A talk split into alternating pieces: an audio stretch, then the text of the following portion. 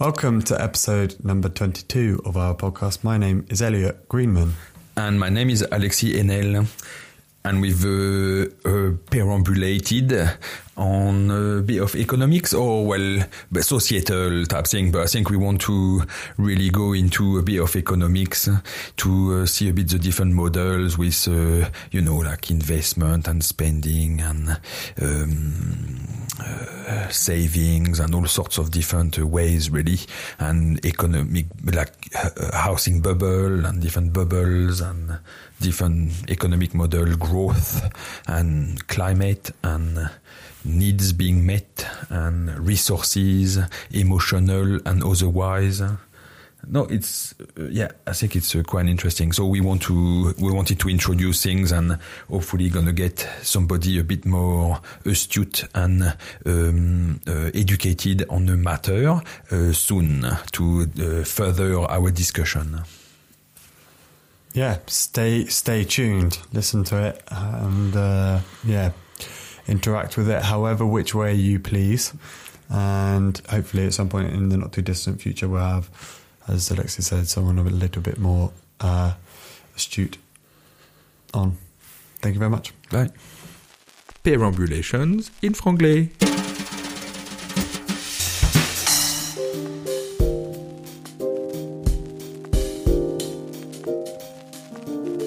Bonjour. Bonjour.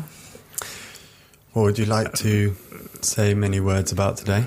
I'm, uh, I'm not too sure, really. I think I've run out of things to say a bit. I think it's always a bit the same, but um, we could have because um, the whole thing with economics would be quite good to uh, speak to somebody who knows a bit about it, and the more informed people are, the better with that. Why economics at the moment? This last couple of weeks has been because um, there's economic models that we are all subject to, really, mm. and we know that we are all trying to meet certain needs and certain economic model with the growth and the GDP um, as a center, as a core of uh, international economics. Is it really helping us to actually meet our needs, really?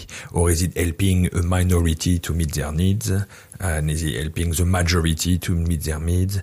Is it uh, conducive with the relationship we have with nature, all those kind of things, because I think it's a bit what it's on about, really. Mm. And the lockdown has showed quite a lot of us that we really needed nature, really. So that one hour outside in parks in London or in the countryside around or in, I don't know, in Bristol where you went to do your bike ride or thing like that during lockdown. I think you're, the quick, the quicker we're in the green spaces, the more, you know, healthier it goes really. Um, my wife had the, done a master's in environmental education and she looked at uh, nature deficit disorder. So loads of bits and bobs like that where how come you know, you know Tetris, the game. Mm-hmm. So like you try to, you got little shapes coming down the screen, and you try to pile them to make some lines, basically. And kids who actually deal with twigs and branches and and and leaves and rocks and all sorts of things seem to be doing far better at manipulating shapes in space than kids who are trained on Tetris which is quite an interesting thing, basically. So there's quite a lot of things where nature comes into play and our relationship with it and, and the natural world and our economic world and our individual world, all the rest. So I thought, because we've talked a bit about like personal things and we talked a bit about direction and motivation and tools and reward, all those kind of things really. So, and there seem to be quite a big debate out there at the moment where, um, well, fairness seems to be a bit on the agenda and whether we believe things are fair or not is another story. But it seems that some people are able to monetize certain of their skills that are maybe not as useful for the many as others who have uh, skills which are maybe useful to many and not being able to be monetized. And I think that's a bit the problem, really. And so this was like um like a big talk around the gender pay gap, wasn't it? Where uh, mm. like you know, w- w- women have generally skills that aren't monetized anywhere mm-hmm. near as much as those skills that are slightly more prevalent in in men, men mm-hmm. in general. Mm-hmm. And yeah, it's interesting. Uh, this weekend in Falmouth, uh, one of my mates' wives um, was in a. She was on the non-exec board of directors for Morrison's, and she was in. But I think before that, she was in or something like that. She was very high up in Morrison's, and before that, she was like, she was like head of buying for all exotic fruit. Mm-hmm. So obviously, doing deals that are worth millions, millions and millions and millions of pounds. She did that for a few years, and she got. And then she was like, "This this job is. Why would anyone do this job?" Mm-hmm. She said it was fun. She went to see some places, but she couldn't understand why anyone would want to do it anymore. Mm-hmm. I asked her as a percentage how many of them are men. She was like, nearly all of them. Mm-hmm. And she was, but she was like, but I, but I didn't mind that. And I was like, that's not really, that's not really what I was saying. What I was mm-hmm. saying is that the stats of women getting into those positions, the research is mainly around lawyer firms, mm-hmm. and then deciding I want to clear off because this is not what I thought. It's mm-hmm. not doing what I thought. Yeah, that's it. That's it. And it's just yeah, that, that, that was interesting. And then we, I was, we were talking about maths, and I was like, I've always been a firm believer that maths, that people. Um, that I do believe that the majority of people can understand maths and actually probably be quite good at it, but they're not taught it in a way that they can see the patterns. Mm-hmm. It's generally taught in, in, one way. I was very fortunate. I had a teacher that taught maths in lots of different ways, mm-hmm. loads of different ways to match those patterns in whatever it was that we were doing. Mm-hmm. And it meant that I've got a really firm understanding, mm-hmm. or I had an mm-hmm. amazing understanding, did maths and further maths at A level, did quite mm-hmm. well. And, and, you know, that, that I think the majority of people can get to the point where they can understand maths really well. And then I've been quite interested in economics. One of my favorite famous persons at the moment is a guy called Björn Lomborg, who's just written a book called False Alarm, which is on climate change, and it talks about economics. He runs the Copenhagen Consensus Center or something like that in Copenhagen. Very smart guy. Does like his that body or that organization has loads of economics economicists on freelance, and mm-hmm. they all work together from all over the world on things for like the UN and other things like that. Mm-hmm and yeah, that's basically what he, he, he's he's talking about. Is you know everyone's anti-capitalism, mm-hmm. but capitalism has got us to a great place, like we keep on banging on about, mm-hmm. like many people do. And like now you're saying, maybe, just maybe, mm-hmm. the economic model that we have isn't the one that mm-hmm. is going to keep on going forever and keep us mm-hmm. good forever. Mm-hmm. And maybe it's time that we start to cha- steer that economic shit. Yeah, no, I think that's the growth really and the GDP, and so it's a um, the whole model is based on growth really. So if all humans on Earth were to be having the standard of living of Americans, we need three Earths worth of resources which there isn't. There's only one. So that's a bit the whole problem, really. So the what? disparity in and the disparity in income, the disparity in wealth is actually serving us quite well. Otherwise, the growth could not be uh, sustained, basically. So there's a limitation to how much growth can be kind of sustained with that model, basically. And the resources the Earth can provide us with is finite, basically. And um, it's quite difficult, really. And there's, there's more to it. I don't know, like you were talking about the Philippines not too long ago because of a wedding and things like that. But when you know the Philippines growth was uh, in the 20% uh, region, um, and if you need to sustain that year after year, the invest, the cap, capital investment that is needed to actually upgrade the um, industrial apparatus and all those kind of infrastructure and all those kind of stuff is completely bonkers, basically. So the pay of people all all those kind of stuff really. So it's, it's exactly the same as running a business, and that business growing too quickly, too fast, Too and fast, isn't uh-huh. able to keep up with it, and often has to fold. That's it. That's it. so it's quite. A, there are quite interesting uh, things out there already, and so having people who know a bit more about that would be quite interesting to have a bit of a debate about, or a debate, or having a bit more information about liquidity and kind of income and savings and investment, all those kind of stuff really, and the different, uh, I don't know, like the Japanese uh, crisis in the 1990s was quite an interesting thing. Then we had a bit the 2009 bubble in uh, in Europe and the Western world a bit. So in America and where with the subprimes, all the rest and things. So it says like banking models, there's financial institution models, there's uh, uh, central banking models, all the rest. There's like uh, all the thing really like uh, very recently the stamp duty has been uh, completely wiped until your house is more than 500,000 pounds really in order maybe to stimulate uh, uh, something really the bubble.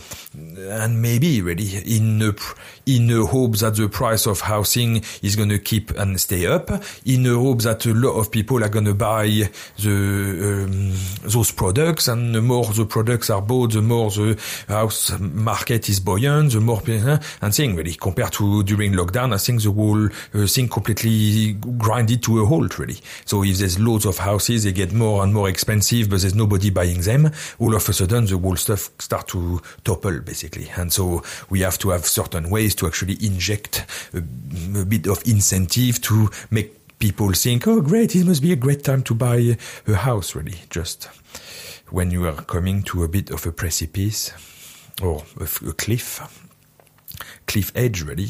So we talked about um, cars and leasing the leasing bubble. We talked about loads of things really you know. And cars are quite interesting because we uh, go uh, soon some kind of congestion charge or um, we're going to limit the, the number of diesel cars in uh, uh, Bristol.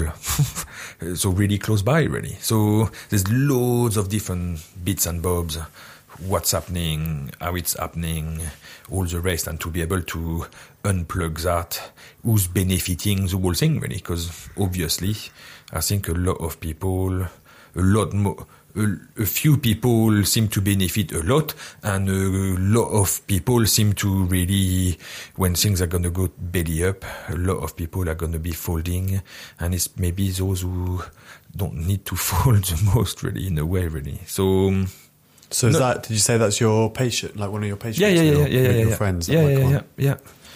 Um, uh, maybe to talk to us about bits and bobs, really like that, really, and the whole, you know, socialist ways, the whole fascist ways, the whole, you know, Marxist ways, the whole, you know, there's all different models that work quite nicely and then is the state uh, need to be really involved and we increase the um, level of the state apparatus by uh, recruiting a lot of civil servants and paying those people and trying to get decision and the uh, money from the taxation to be redirected to people. But the, the state is actually uh, kind of siphoning part of the uh, tax in order to make it work or do we actually shrink the size of the state and we make a lot of the uh, civil servant redundant and therefore there's less input from less directive input from the state and we leave people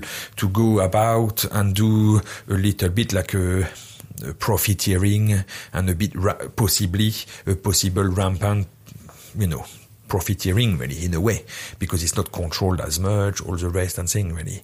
Uh, housing construction economics infrastructure all the rest and things so it's it's i think i need you want a car to go from A to B, the public transport, great. You want a house or you want to rent, you want to buy, you want to, the center of town, the urbanization plan, all the rest, there's different bits and bobs really. There's zone, zoned and the prairies and the really open thing in America. So there's places where you can't really build because it's so restricted type thing. And then there's other places where you build new cities every 15 years and you carry on building the whole thing is super easy because it's like open expanse really.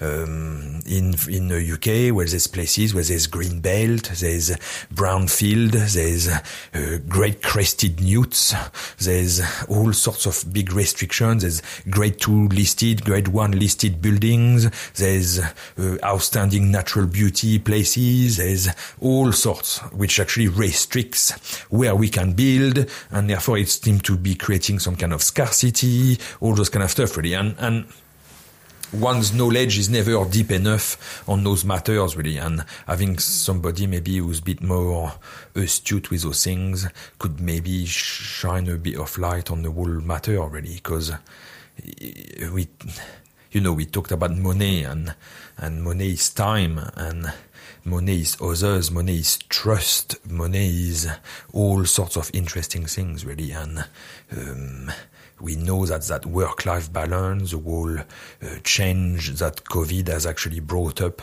for us is quite um, potentially an interesting thing, really.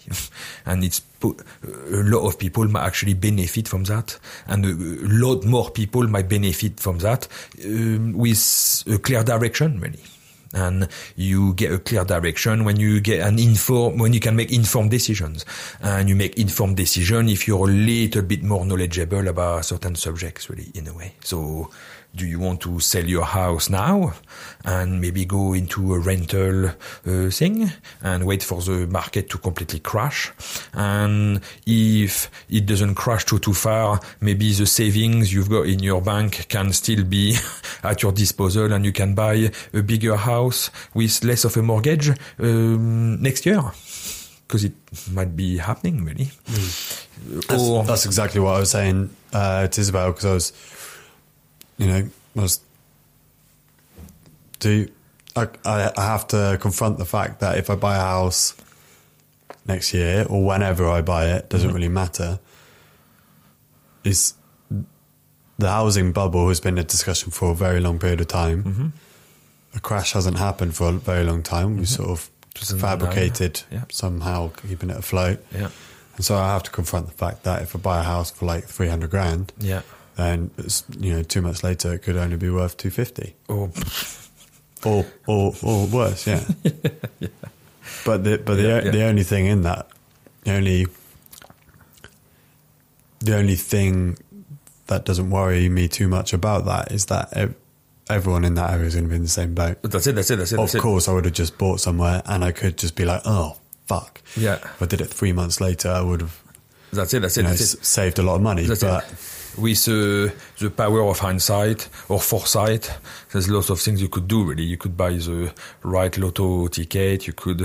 yeah, but maybe none of that is what it's all about. That's it. With ifs, you could put Paris in a bottle. it, it's not. Yeah.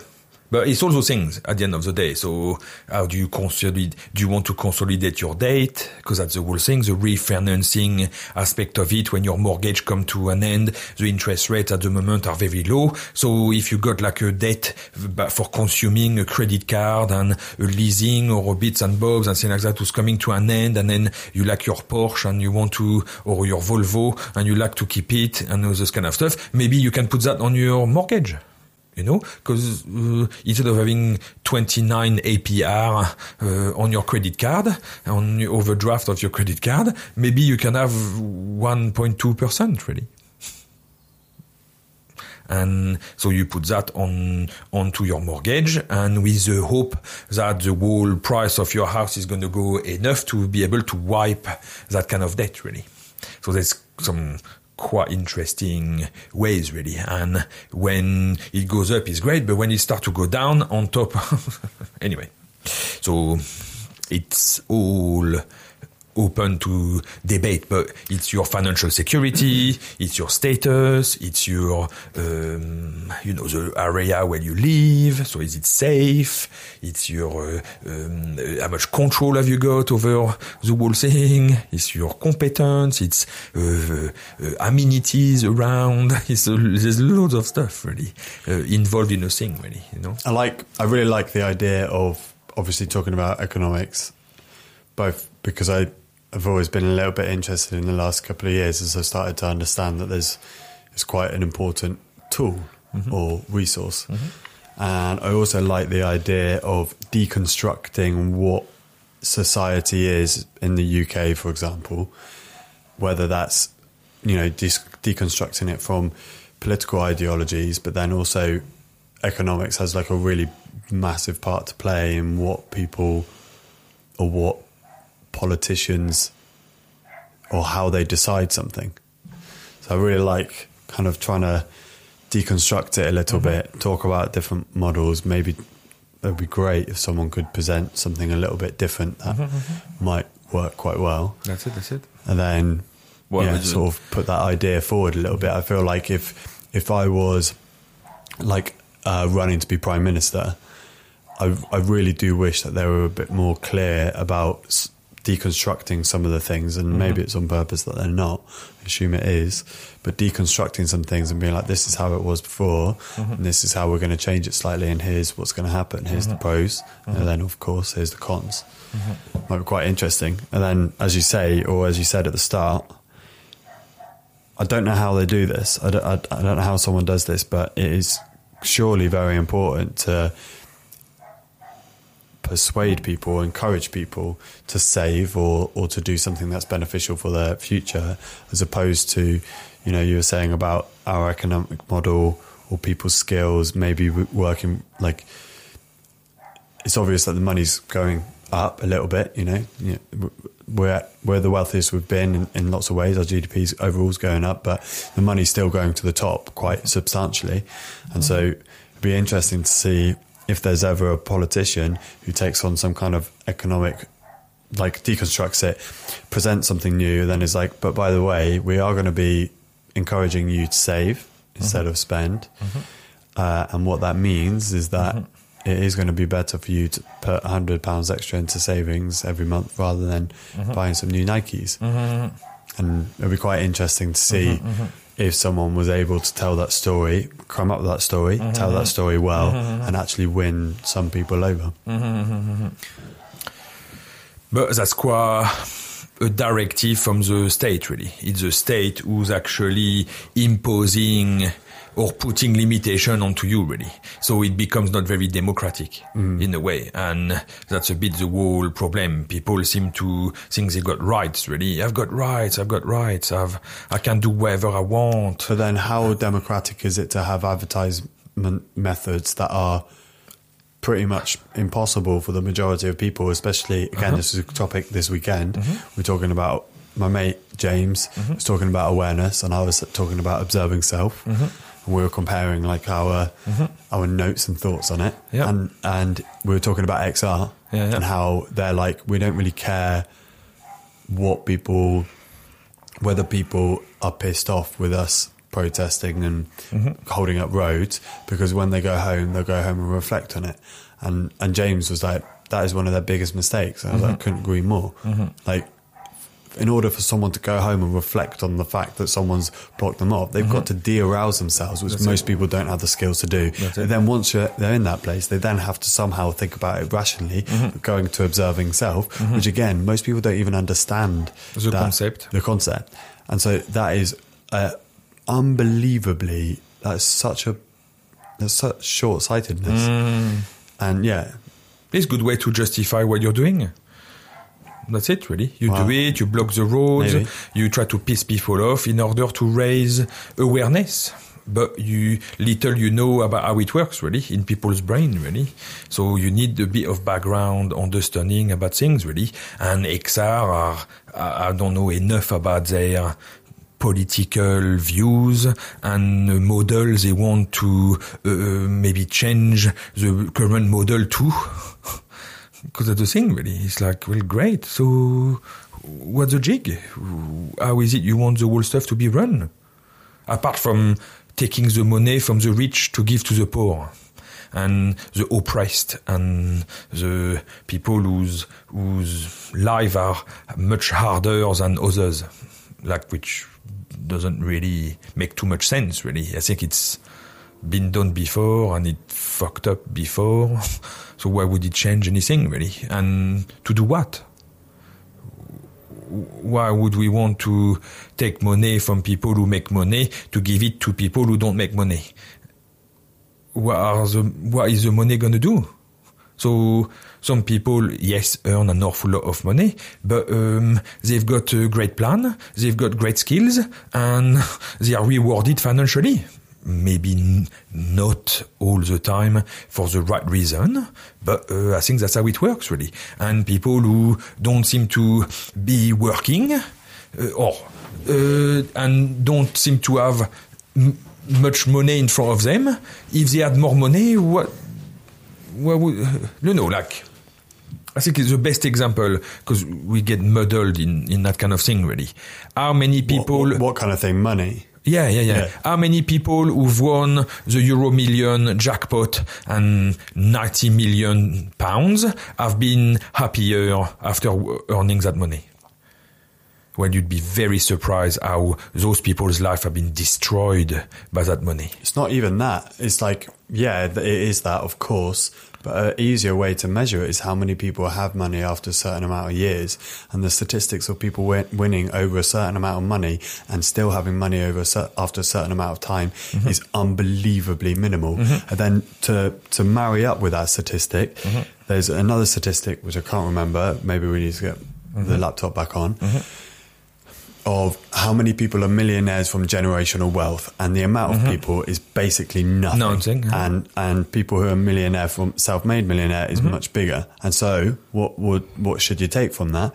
That money is a is a is a side product Yeah. Of people finding something that switches them on. That's it. And yes, Motivate what- them. Yes, they get motivated. And then yes, it does happen where they get motivated to end up doing bad things. Mm-hmm. It's pretty good that we have some pretty great rules and legislation in the UK to stop people doing bad things to fuck other people's lives up. Mm-hmm. Because that is generally what would definitely happen on a much bigger, much, Mm-hmm. much bigger scale than, you know, when, when they raise the minimum wage, Mm-hmm. there's a lot of middle class people that are running independent companies that people, especially on the left, are quite happy mm-hmm. about, like, you know, independent coffee shops or whatever. When people mm-hmm. raise minimum wage, not every single one of them is happy about it. And, but it's a really good job that we've got that in place because otherwise people will get abused. So it's like, and and you can't you can't enter someone else's reality. Jeff Bezos, obviously, everyone hates him. I don't really feel either way about him because at the moment, I don't think he's done anything great good with like massive good with his money necessarily. Although I've bought stuff from Amazon, of course. But I don't think, like we were talking last week, he hasn't done, he hasn't built a massive bomb, and like you know, he he, he could do all sorts of stuff. He hasn't invested in uh, mutated, uh, mutating uh, measles with uh, Ebola Yeah. to infect uh, poor people and kill them slowly and painfully in their own bodily fluids. Really, no. It's, No. bi- it's bizarre. I don't understand why. Maybe he should actually. Maybe. Yeah, yeah. But it's a shame that the people who complain, who are really protesting at the moment, aren't investing some money to actually do bacteriological warfare to kill rich people. It's quite, it's quite strange as well. I don't really understand either. That's really that be, that's beside me again. Yeah, it's nuts. Yeah, it's nuts. apart from apart from maybe some environmentalists who think that there's too many people on Earth Mm. who want to maybe would tell you that it actually would be quite good if there was less less of us because we are such a scourge on the surface of the planet. Uh, apart from those ones who are a bit, you know, smelling of old Zyklon B. Um, apart from those one, yeah, I don't really hear too many people being motivated about. That's it, really. So, what do we want to do with that money? Um, um, we want more money. We want to earn more money. We want the money to come to us because we don't have enough of it. And it's like, well, yeah, I'm pretty sure Mr. Bezos doesn't think he's got enough money either. He, I'm sure he can get more, you know? Well, I mean, for him. Maybe he thinks that. Maybe his reality is comp- like maybe he doesn't even think about money anymore. I don't know, but That's it, that's it's it. still impossible for anyone, any human, anyone, to enter his mode of reality. Mm-hmm, It's, it's taken him a really long time to earn what he's earned. That's it. and build what he's built. That's it. And yes, there's probably an argument to say that it might need some rules or legislation around it, so that Yeah. you know, I, I, I mean, I, yeah, So but fuck him up, and then he cannot uh, get earn any money, and then you can't get your Amazon packet uh, at your doorstep, and you're gonna have to walk to the shop. Wow, actually in China, you're gonna have to walk to China to get your your shitty plastic uh, Christmas tree. Oh. I don't think it works really well. It's it's tr- quite tricky not to be too cynical and the whole way of going about really and so the big five we were talking about as well all that industriousness all that agreeableness all the um, openness to experience all the neuroticism all those different ways of actually describing people's um, View of reality. view of reality really and um, I'm pretty sure Mr. Bezos is uh, not uh, sitting watching Jeremy Kyle with his can of triple X uh, at 11 o'clock in the morning at home really He's awake at uh, four o'clock in the morning. He goes to the gym for one hour. He prepares the whole lot. He's got meetings, all the rest and thing. And at uh, two twenty two hundred, he's uh, still at it really. And I don't think he had uh, much of a bank holiday weekend. I don't think he's got much Sundays. He doesn't. He works seven day weeks really. He goes at it, or he used to at one stage really. And if he doesn't, he's got people who work for him for seven um, days a week, really. That's the whole reality of it, really. I think a lot of work generate a lot of money overall. and, And, and, and that that is the that's- that's, the biggest correlation. Like that, that's, that's it, really. yeah, hundred percent. Yeah. But yes, obviously there's exceptions and some people seem to not be doing and I don't know, you've studied uh, uh, Snow White and uh, Seven Dwarfs uh, in university and you've done your masters in that and then you've had a first with it and then you go and get a job in a city as a trader, all the rest and thing and then you end up uh, not too long after coming up with some products and all the rest which are going to last for five milliseconds, but you're going to be able to trade millions and you'll have a, your bonus. The whole thing is going to fold and uh, bankrupt lots of people, but you'll still have your bonus and all the rest and thing. Really great. Why not? Really? There's a farmer who has gone to the agricultural college and uh, he's having to plow his field. He's having to do the whole lot really, and it's it's it's hard work really, and to get I don't know, like this year, the yield of wheat in the UK is not very good. And somehow the farmers have not been on lockdown. They've actually worked really hard all along, really, to try to get that harvest, really. And this year it was too dry uh, to start with, or too wet to, to start with, too dry in the middle, and all the rest they're struggling to actually harvest at the moment because it's a bit wet. All the rest, really. And then it's a bit, you know, last year it was really good. The year before it was good. The year before it was completely shit. Uh, it's, I mean, it's, so bloody tricky, really.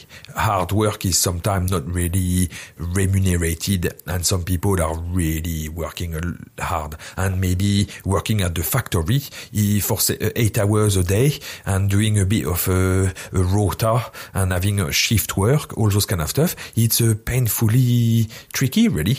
But they are 24 hours in one day. And what is it you do with uh, 16 uh, hours left in your in your day, really? And yes, you can maybe sleep eight hours, and then it leaves you what with eight hours? What do you do with eight hours? That's it, really. How you do you consume? Do you spend all that money? Do you? Oh yeah, but my rent, my uh, na na na, and then you start to look at people's finances. You look at people's priority. You look at all those kind of stuff, really. You know, some people earn one dollar eighty a day and 450 million in the world earn less than one dollar eighty a day. One dollar eighty a day, I think, is 750 quid at the end of the year, really. I don't know if we think 25 grand is not really good enough. I don't know. Yes, the uh, price of housing is too high. Yeah, rent is too high. Yes, the price of food is high. Yes, the Nikes are quite high. Yes, the flat screen TV is quite high, but it's far less high than it was 10 years ago. Some rich people were there to buy the flat screen TV, the flat screen TV when nobody else could buy it really. So rich people have got a, a place. Yeah, but That's it, really. You know, more, and more importantly than what, well, not more importantly, but almost as importantly as working hard, as we were talking about, is having a good plan. Ah, bah, yeah. because plan, you can work, you can do shift work, you can pick up more hours, you Yeah, can yeah. do whatever. Yeah. And you know, m- one of my mates' uh, m- mums, Pauline, she's called. Mm-hmm. She's a bit of the like the mother or the queen of of Fieldview. She she is a nurse. She's like I don't know. I think she's called a lady or something like where they Yeah, get yeah. higher up in in the ward. Like she manages the ward. She Mm-hmm. cuts people's hair in, in the in the village mm-hmm. because many of them can't get out to a thing. And she's done that for mm-hmm. quite a while. Mm-hmm. And she, you know, she she's on the parish council because she wants to have a say in what's happening in the local mm-hmm. area. She honestly works every single second of, of, of the day, and she's she's a very happy, healthy woman. And her goal isn't to earn a a, a shit ton of money because mm-hmm. if, if she did, then someone needs to tell her that her plan isn't very good. Mm-hmm. But I think she knows her plan isn't very good for that. Mm-hmm. And so her goal is is to help people and have a life that is fulfilling for her. And I bet if if I if next time I see her, I might ask her, and I bet she will say that she has a very fulfilling life. But those people working long hours who want to be rich and aren't aren't getting there need to have a bit of a better plan. But when you have a bit of a better plan mm-hmm. and you stick to that plan, mm-hmm. then generally that plan doesn't involve drinking two or three times on the weekend or and sometimes mm-hmm. during the week. That- It doesn't involve smoking doobs all the time, and uh, like it, uh, you can't have it all, and or and buying Nikes when you can't do it. Like there's so many entrepreneurs one in particular, I like Gary Vaynerchuk, who's saying exactly what you were saying. Like, you got eight hours left of the day, essentially. Eight hours for sleep, eight hours for work. Mm-hmm. Let's take away two more, and then you got 6 mm-hmm. You've got six hours. You could do a lot in that time. Mm-hmm. And we live in a time now where if you go in on something, it doesn't matter what it is. Snow White. It, let's say I wanted to, to start up a blog, Snow White and the Seven Dwar- Dwarfs, after university. Mm-hmm. You work in trading in London, and then three hours in the evening, you write some shit about Snow White and the Seven Dwarfs, mm-hmm. and then over time, you get an audience. Then you make some products and you sell the mm-hmm. products. Yeah, it's a bit empty, but I mean, if it's helping you and That's it, that's it, whatever, that's it. And fulfilling the stuff. we, we really do have a lot of opportunity. And if it isn't Jeff Bezos owning Amazon, it's not Amazon, it's not Jeff Bezos, it's someone else and it's their brand. It's Mm-hmm. That's the, the, the issue isn't pointing their finger, Alexi, stop treating people who are in pain, just tell them not to be in pain, Mm-hmm. Then you won't have any customers, then you're out of a job. Jeff Bezos stop selling shit to people because Mm-hmm. they don't know what they're doing. It's like, it's, I'm glad it's him, in Mm-hmm. fact, because he could probably sell a lot worse stuff Mm-hmm. on there. That's gonna like it's gonna make people, That's it. you know, Fuck people up yeah, even more. pro- really. probably. I Yeah, guess. yeah, I mean, they're already fucked up. Like he's, you know, he's his company's grown massively, one of few over this this period. That's so it, it's like it is a bit messed up. But if it isn't him, it's someone else. So don't point the finger. that's it, and if you it. want to build something, go ahead and do it. That's it, that's it. He's an example of what can be done in a lifetime, and that is big. Mm-hmm, mm-hmm. He could be selling anti-personal mines. He could be selling bio weapons. He could be selling like some nails with shit on that you shove into people's eyes. Yeah, he could sell all that kind of thing. I'm pretty sure he's be happy to do that as well, but um, he doesn't somehow. Yeah, yeah. Um, it was quite interesting to know, like, he said that Marxist thing a bit, really. The, um, you know, it's only, it's a, a, a a minority of people who own all the wealth and, and a majority who doesn't. Um, the main thing is that it's never the same, it's never the same people own, own- owning the wealth over time it changes hand a little bit. So it's the same proportion of people. So we talked about the 80-20, we talked about the square root of the number of workers um, doing more than half of the work. We talked about that Pareto distribution, all those kind of stuff, but it's need to be iterated over time. So uh, Bezos is already divorced. His uh, wife is going to take half of his uh, cashula, half of 100 billion is still 50 billion. You can't even freaking count it. So it doesn't really matter too much. If he's got uh, 10 kids from six women that he, he has actually divorced, he will still have 1 billion in his uh, bank account. He still be a billionaire really. It doesn't really matter too much. But he's gone from 100 billion to 1 billion. And his kids will have 500 million and might possibly piss it against the wall because they've not even done anything to actually get that money. Because that's what usually And- happens again. Well, that's it, that's it, that's it. So how is it we iterate the lot really in a way? And uh, guy who wins, uh, uh, we've got that guy, uh, that uh, couple uh, from Cirencester who was the highest earner from the lottery in the UK. And he was working in, a, I think he was working in a garden center, or he was a gardener, or a tree surgeon, or working for a tree surgeon, or something like that. And his wife was working in Tesco's as a cashier. Okay, they've like I can't even remember how much they earned from the whole lot really, or won from the whole lot. And they're divorced. The kids don't speak to them. They don't have any friends. They don't speak to each other. The whole lot they're penniless, and the whole stuff has been completely destroyed by that money. And and that's a bit that really. You want mon- you want more money, but what is it you're gonna do with it really? And when you got it, how much happier are you really? Because if if you don't have the eight hours of work because you stop working, so you got eight, you got now 16 hours to do things really, and you, you've not really spent that much time to get the plan. So the whole stuff goes into complete fuck up and then you don't sleep that much because you're so worried about the whole lot. And then you suggest to your neighbor who's a good friend that you're going to pay his uh, credit card debt who's uh, 9,000 pound and he's uh, spitting he, he, he, he heads but, he headbutts you uh, and he kicks you in the ribs when you're down because you got 22 million in your bank account and you give him only nine grand. that's the kind of behavior you get really. And I think that's quite tricky stuff really. I always joke whenever uh, my housemate or any of my mates uh, do the lottery, and I always ask them to give me a tenner when they win, Yeah. and that's exactly what I do. it. Yeah. Because it's funny, Yeah, like yeah. no one knows what it's like to have a million pounds in a bank bank account That's it, unless that's you've unless you've got it, Yeah. And very, very, very few people know what it's like to be given a million pounds. Oh, but that's account. it, even worse. Yeah. Yeah.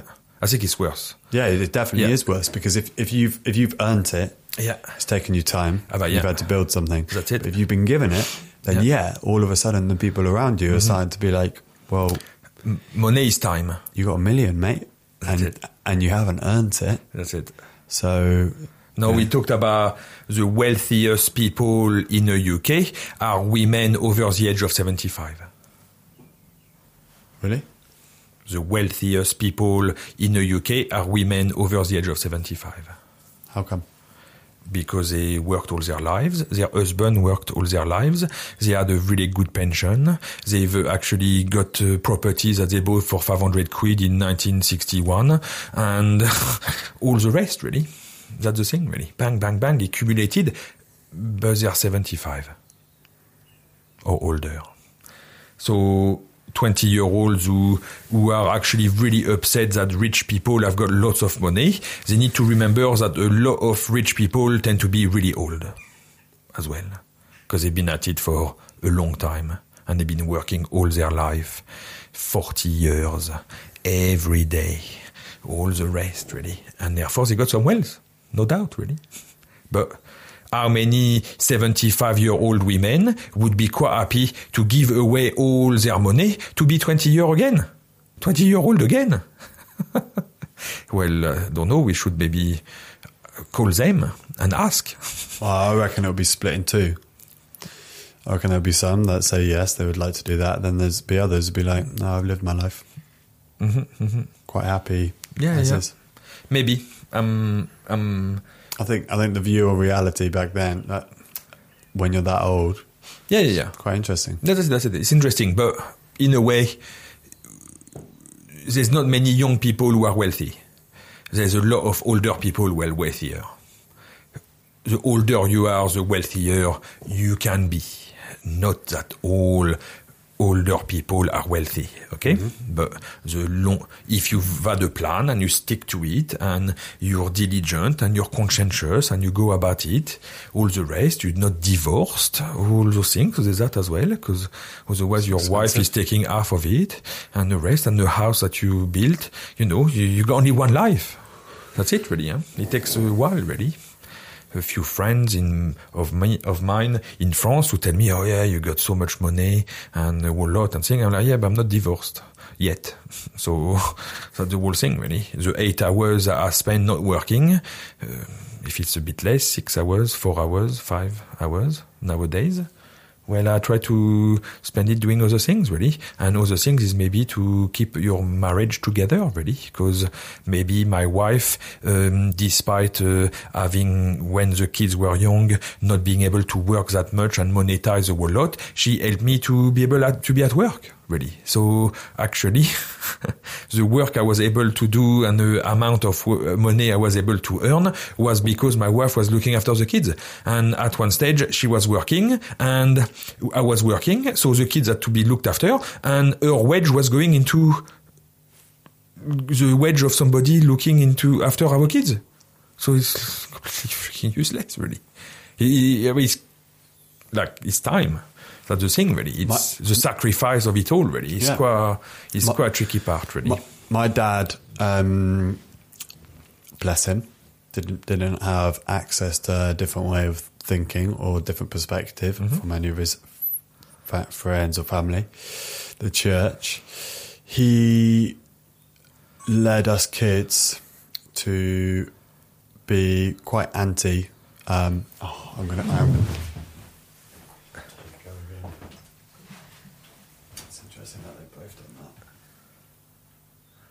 Is that the, the memory card? I think it's the heat. The heat? It's Ah, yeah? the heat. Are we able to do a Peltier mechanism to cool them down? For what mechanism? A Peltier. What's that? It's a semiconductor with a hot side and a cold side. And you ex- it's like a heat sink, Let's see how long they stay on for this time.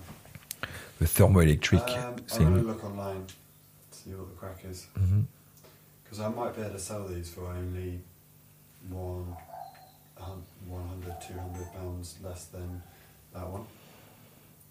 And if that's the case, that's not really. Because there's no way I'm having Ivan Tyrell here and then that happening. Ah, bah, yeah, yeah. Or any other. Like, Yeah, yeah, yeah. Because that really sucks. Yeah, yeah. Anyway, to continue my great point, That's it. it was interesting when I was younger. We were sort of led to believe that my mum um, uh, was unrightfully taking half of my dad's money, Mm-hmm. and it was it was a messy divorce. But as I got older, I realised that, um, yeah, uh, basically, my mum had a sewing career. Yeah. She was starting to do dresses for. Um, she did it for Melinda. Is it Melinda Messenger? Belinda Messenger. She's like a bit famous. She was on Fort Boyard Mhm. and other things. And now, from working freelance, and I'm sure yourself has understood, like when you start to get a client base and things start moving, it gets really exciting. Mhm. You start to think, oh, I'm actually, I'm actually making a business. I'm actually Mhm. making some money. Mhm. And she had to stop doing that to look after us kids. She had five kids. They had five kids. And so my mum was like, I had nothing.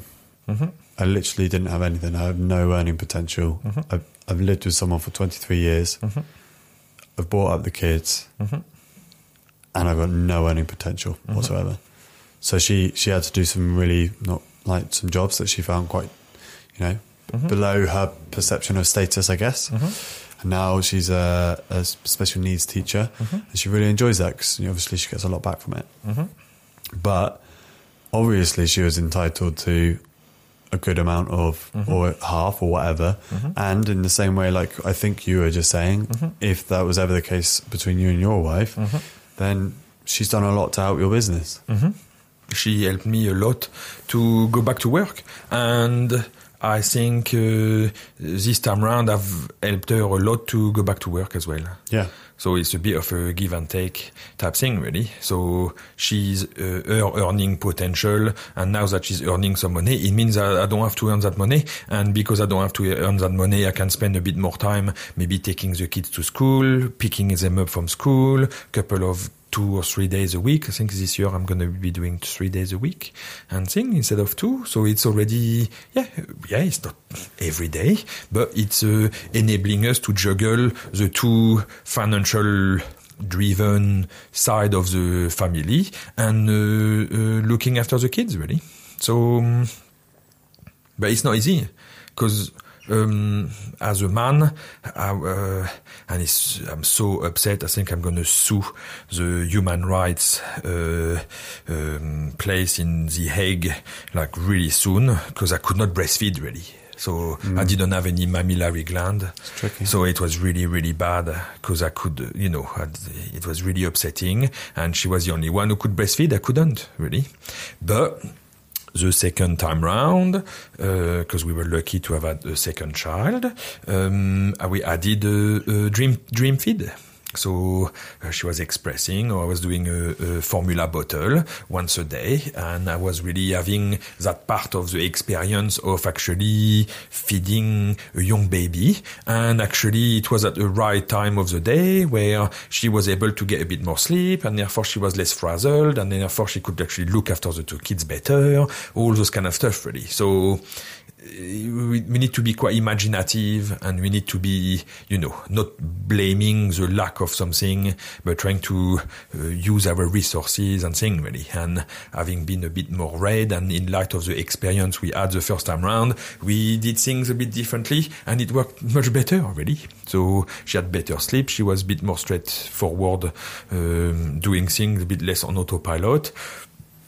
10 days after the birth of my son, really. And it worked really well, really. So, yeah, it's quite interesting, really. And the, the fact that women uh, are not remunerated for rearing children might be something that needs to be looked upon again, really, because that's really important. Yeah. Uh, once you're remunerated for something, you need a certain standard. Because you can't do whatever you want for being given some money to do a job. I'm an osteopath, I can't do whatever I want. I'm given some money for not being able to do whatever I want. The thing, really. So if we start to give money to women to rear children, we're going to have to have a certain standard of rearing children, which is going to take away the possibility of uh, rearing children the way they are reared at the moment, because there's hundreds of millions of ways to rear children because there's different parents and things like that. There's no, no, there's no book. Oh, there's lots of books about it, but once you're in the nook of it, there's there's no how to be really. a mother university. But that's it. So maybe they and, should. And you don't get governed by how to be your mother. That's it. Body. That's it. So. But if we want to be remunerated, uh, there might be health and safety involved with, you know, how, how full your boob is when you are about to breastfeed your child, just in case it chokes, all the rest and things. There are going to have to be guidelines about the whole way it goes, really. So that's a tricky. It's, it's a, it's a trade-off all the time. That's the main problem, really. So, yes, you cannot earn money when you rear children because you're rearing children, but it enables your um, husband to actually do the money. And if uh, the, the uh, parents divorce, well, the woman is entitled to half of what the husband has done because he's done it for both of them. Like uh, he, the dad has still got five, well, your dad has still got five children. she didn't fuck you up really and none of you died and she looked after um, you really well and your dad looked after his businesses really well so that's a whole lot really so she, that's quite normal really but if we want to have different other models that's the thing really you know well, that's what it's gender. It's gender. That's the thing, really. If I was behaving like my granddad behaved with my grandma, and if my, my wife was behaving like my grandma behaved with my granddad, I mean, like it's. You'd be divorced. But no, because they didn't divorce, but because Oh, yeah. there was no such thing as divorcing, really. But uh, she'll be putting starch on my collars, so they'll be a bit straighter, which will be quite good. And uh, my shoe will be polished. I'll have a, a meal uh, when I come back home. The house will be nice and clean. All those kind of stuff. She'll be like a like a bonified housewife, really, you know. And uh, the whole gender was really so regimented, really, and there was not much way it was different to their parent in a way. That's the thing, really, and and their parent. And all of a sudden, my mom, uh, my dad, compared to their parents, the things change, all those kind of stuff. Like, um, and all of a sudden, we are with I'm with a woman who wants a career. She wants to be able to work. She wants to be able to do the whole lot, really. And therefore, I can't behave like my granddad. Otherwise, he doesn't work, really. And we clash too much, really. So yeah, gender changes quite a fair bit, really. And 21st century men are very different to 19th, 20th century men, which are, which were maybe a bit similar to 19th century men, really. So it, it is changing a bit and it's a bit fluid and the responsibility and saying how many couples do you know where the lady earns more money than the man? And the man is uh, actually looking after the kids at home and doing the school run and cooking and doing all the stuff really. There's a few people I know uh, of my generation who do that really, and it works really well because that's how Why it goes. wouldn't really. Well, no, no, no, that's it exactly. So it's all those quite interesting traits of personality, the way we go about doing things, the pressure from society, the economic models, all the whole stuff really. the pressure from generational knowledge as well, because it hasn't really been that long where, you know, what, 100 years ago, and the child mortality rates in the UK weren't that great. Certainly not compared to how they are now. Yeah, yeah, it's still not very good in the UK compared to other places, but um, yeah, that's no doubt really. Maybe I'm not even too sure the figures, but I think there was like a good uh, uh, four in ten or forty percent, like kids would not make it to one year really. In 1900 it would be good to look actually with google really. And nowadays yeah we have only two children or three. We are not replenishing our population. We are having really less babies that uh, is needed really. And uh, that's a bit tricky but it's a pressure from things really. And uh, a lot of grandparents, a lot of my generation's parents are not really wanting to um, look after the kids from their kids compared to they they had the opportunity of their parents looking after me. My grandparents looked after me a lot really, and my parents could go to work. And a lot of people my generation, uh, when you have a kid who goes five in, around in London, if your kid goes five days a week in uh, in uh, at the crash I think it's 1200, 1500 quid a month. So if you got your grandparents, your parents around, you, if they could look after your kid couple of days a week, that's going to be like uh, almost 600 quid a month uh, saved, really. And that 600 quid can go quite a long way, really. Or you can do a little bit less work and therefore maybe look after your kid an extra, one day a week as well. Therefore, you can only pay two days a week of uh, crash, really. It's almost a compound effect of it all, really. It's quite, it's Now, quite, quite interesting. with the lockdown situation, I'm sure a lot of people are going to end up working from home quite a big proportion of the time. A big be really proportion of the time. Therefore, there'll be a bit less demand for crash, and therefore the whole stuff. Maybe people are going to be able to bring their kids up and all the rest, really. But mortgages are still quite high, so you still need to work, and you need still na na na na na na na na. na Working na. from home takes away a lot of. I mean, obviously, you're going to have to work out how to entertain or keep your child entertained during some some hours there. But or sellotape them on the floor yeah, yeah, yeah. whilst you're doing your Zoom meeting. Or just put them in a hammock up high or something, That's or, it. That's it. and lock them in. That's it. Ah, it's interesting. No, there's a, there's quite a lot. We have to um, be imaginative and then the government is giving us some uh, not guidelines, but that's the thing really. How much governance do we want the government to put in place in order to help us do the whole lot? And do we think it's actually helping really? And is it helping the majority of people, or is it helping certain uh, uh, type of people, or is it that's it really? Employed, self-employed, unemployed, unemployable, all uh, wealthy, stupidly wealthy, all the rest really. Uh, this is great to have like such a variety of people and such a variety of doing things, really. I think there's lots of shame. Wayne Rooney has got hair now and is less of a role model than he was before, but that's the thing, really, you know. He, like footballers are giving us our plan. It's completely awesome. It's like great.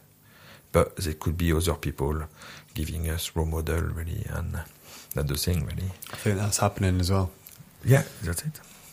But uh, Hitler is maybe not the best role model, and Robert Mugabe is not maybe the best role model, and Hugo Chavez is maybe not the best role model, and that's Stalin is not maybe the best role model.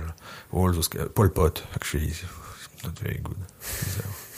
So we have to be a bit cautious. There's certain ways that people are actually looking towards in order to try to find solutions that have been done before and actually it, it properly messed up the majority of people, basically. So we have to be a little bit cautious. It's sacrifice is not an easy thing to do. And saving some money, like you say, is not an easy thing to do basically. Maybe the society that we live in could give people a very gentle and little nudge in the right direction mm-hmm. to allow people to make the decision that mm-hmm. they are going to take mm-hmm. responsibility mm-hmm. and maybe sacrifice mm-hmm. just a little. I'm very happy the government is not actually incentivizing me to do jack shit and it's only me personally who decide to do it or not. And I think that's uh, uh, we have to be a bit cautious with it. Uh, where does the dictatorship, you know, that's it really. I mean, what that incentive incentive, that gentle incentive looks like. Yeah, yeah, yeah. I don't know. That's that's but educating people on the personal benefits and the professional benefits uh-huh. of taking a little bit more responsibility, just ever so slightly more than you are before, uh-huh. and letting that sit and uh-huh. realizing, oh, that wasn't too uh-huh. bad, then taking a tiny bit more, uh-huh. and then realizing that again. Uh-huh. And the, the benefits are huge. And, you know, trainers are one of my favorite things, and cars I know are one of your favorite things mm-hmm. to discuss because you spend a, like people spend a lot of money on them. Within a couple of years, they're they're ruined. And mm-hmm. I, I, don't really care what people spend their money on. Mm-hmm. And I'm pretty sure you don't either. But mm-hmm. you can spend your money on whatever you want, mm-hmm. but it's just a case of are you spending that money on stuff in the light of really considering your actual situation. Mm-hmm, mm-hmm, if you're if you're in thousands of pounds of debt, or yeah, if you're if you're in a grand's worth of debt, sacrifice buying something for six to 12 months, mm-hmm. get yourself out of that debt, mm-hmm. maybe do it for an extra six months, if get possible. a little bit of buffer. If possible. If possible. Because I can see with my bank account, with uh, lovely HSBC, which they are such a great bank. They are awesome, as good as Lloyd's Bank. Um, I've got not, not 1% on my savings which is a very good incentive to actually save. It's awesome. I get 27p the other month, so it's to tell you how much money I had on my account. Awesome, like a, uh, um, it's like party. I need to sacrifice a whole lot for another two years to buy myself a pint of uh, beer. Okay, and um, it's uh, almost 30% APR if I'm overdrawn on an overdraft that has not been agreed. Oh, that's a good incentive. it's a great incentive to actually like save money, really. Basically, well, it's an incentive to be out of debt. It's a big incentive about yeah being out of debt, really, no doubt. Yeah, yeah, yeah. yeah. And and I know when I was in debt, I, mm-hmm. I got myself out of a bit of debt, and then mm-hmm. I just increased my debt a little bit, and then That's I got it. myself out of more. And overall, it was going in the right direction. Mm-hmm. But I was still spending money on stuff that, if someone sat me down, Mm-hmm. and I was, you know, able to observe myself and Mm-hmm, the situation correctly, and actually was like, this is all of my debt here, and his how, how much money I've spent over the last thing. I it, I would have done. I would have liked to have thought I would have maybe done something ever so slightly different. differently. Mhm. But maybe I did. Maybe I did it as quickly as I possibly could, and had to learn those lessons. On, Mm-hmm. And maybe you needed the experience to be able to see a bit how painful it was to get rid of the debt and all the rest and, and looking at how futile the, the money was spent on and all the rest really. Yeah. But so it's, it's all those things really. It's quite, the, the, the growth cannot happen if you save money. Full stop. You need to spend money to buy shit you don't need in on credit as much as possible in order for some people to make a bit more money out of the money they've given you, which you didn't really need to spend on things you didn't need at all. You just wanted them. All those kind of stuff. So oh, it's or, or, or you thought you wanted them. or even worse. Yeah, you thought you wanted. The, yeah, you thought you wanted them. Yeah, that's it. That would be even worse. So it's it's a tricky, tricky, tricky part. But it's possible. It's out there. But you're not very incentivized to actually save, or you're incentivized to use the money you have not to put under your pillow but to actually uh, uh, invest in hedge funds and all those kind of things really, which is actually help, giving you a bit of 5%, 12% kind of return on the investment, but it enables others to make even more money about the whole lot and things like that. And if the whole thing falls, bang, you got nothing. How much does the government secures on your bank account, on your savings? 17,500 pounds or something like that? How does it work really? How much mo- more money What? So they secure up to that amount of money, then anything over that is potential. is potentially potentially gone? yeah, that's weird because I heard um, that probably ties into something that. So my housemates, some of his family are quite wealthy, I think, and uh, his uncle was saying to his dad or something like that. Basically, you need to have your money in in houses That's it. because in if, brick and mortar, if the government needs to take money, any It will not be able to- They'll take it from your bank. Oh,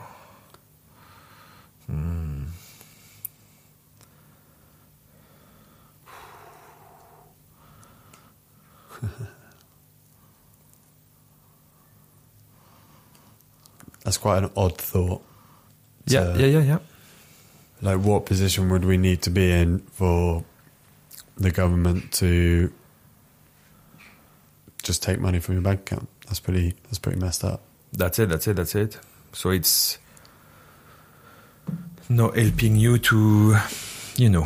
So I think that's what the problem in the 1990s in um, uh, Japan happened. A lot of people's liquidity were not actually banked and they were keeping them under their mattress. And a lot uh, went a bit belly up that way. And then the inflation from the whole thing and stuff like that, really. And you, you don't take it with you anyway. So um, that's the whole thing, really. But mm-hmm. the the savings that you have represent an awful lot of time you've been at work, and I think that's there's a duty from the government to secure as much money as people have in their savings. So if you've got two million pound in your savings, that two million pound should be ring fenced, and you should be able to keep it basically. But it's not really the case. So the government doesn't seem to have much value to savings really, and savings is money that has already been taxed, and it's already uh, uh, it's work. It's work without the tax really and then they don't really put much value into that really. So how does it incentivize people to actually put money there? So it pushes people to put money in other places really. So um, we were talking about how the government is doing to try to steer people in different ways. That's an interesting way in a way. Okay. Yeah. and the whole banking system and the whole, whole thing about liquidity, all the investment, the interest rates, all those kind of stuff, and it tends to steer big money, small money, all those kind of stuff, really you know, uh, in China, there's a lot of people who are saving and putting it in the stock market. And when the stock market in 2009 went down a bloody swanny, everybody lost everything, really. Or the majority of small people who had 32 quid on the wallet, ping, the 32 quid went, oh, it's not too much. But yeah, but if there's 1 billion people who have put 32 quid, that's 32 billion, really. And that's all gone, really. So, yeah, yeah, good. Yeah. It's get, quite. Get this chap on. Yeah, yeah, yeah. It would be quite good, really, Yeah, to really hear a bit more about. Hopefully, this is our like pre, pre legit professional economist, Economist. economist. I'm not too sure what um, what uh, uh, Patrick does exactly, but um, he teaches a bit at uh, Bath University and he's uh, quite tuned with those kind of things, with investment and all the rest, really. So he's got, I think, quite a good uh, way of looking at different economic models and what it means for.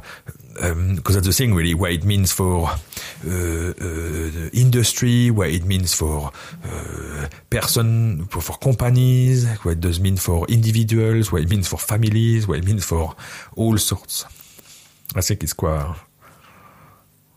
Yeah, we hope to talk maybe a bit more about that because I think it ties in into all what we have been talking about, really, and all that uh, individual way of meeting our needs, really, and that's a bit more of a collective way and an individual way, and all the rest, and a planetary way, really. Bon. Bon.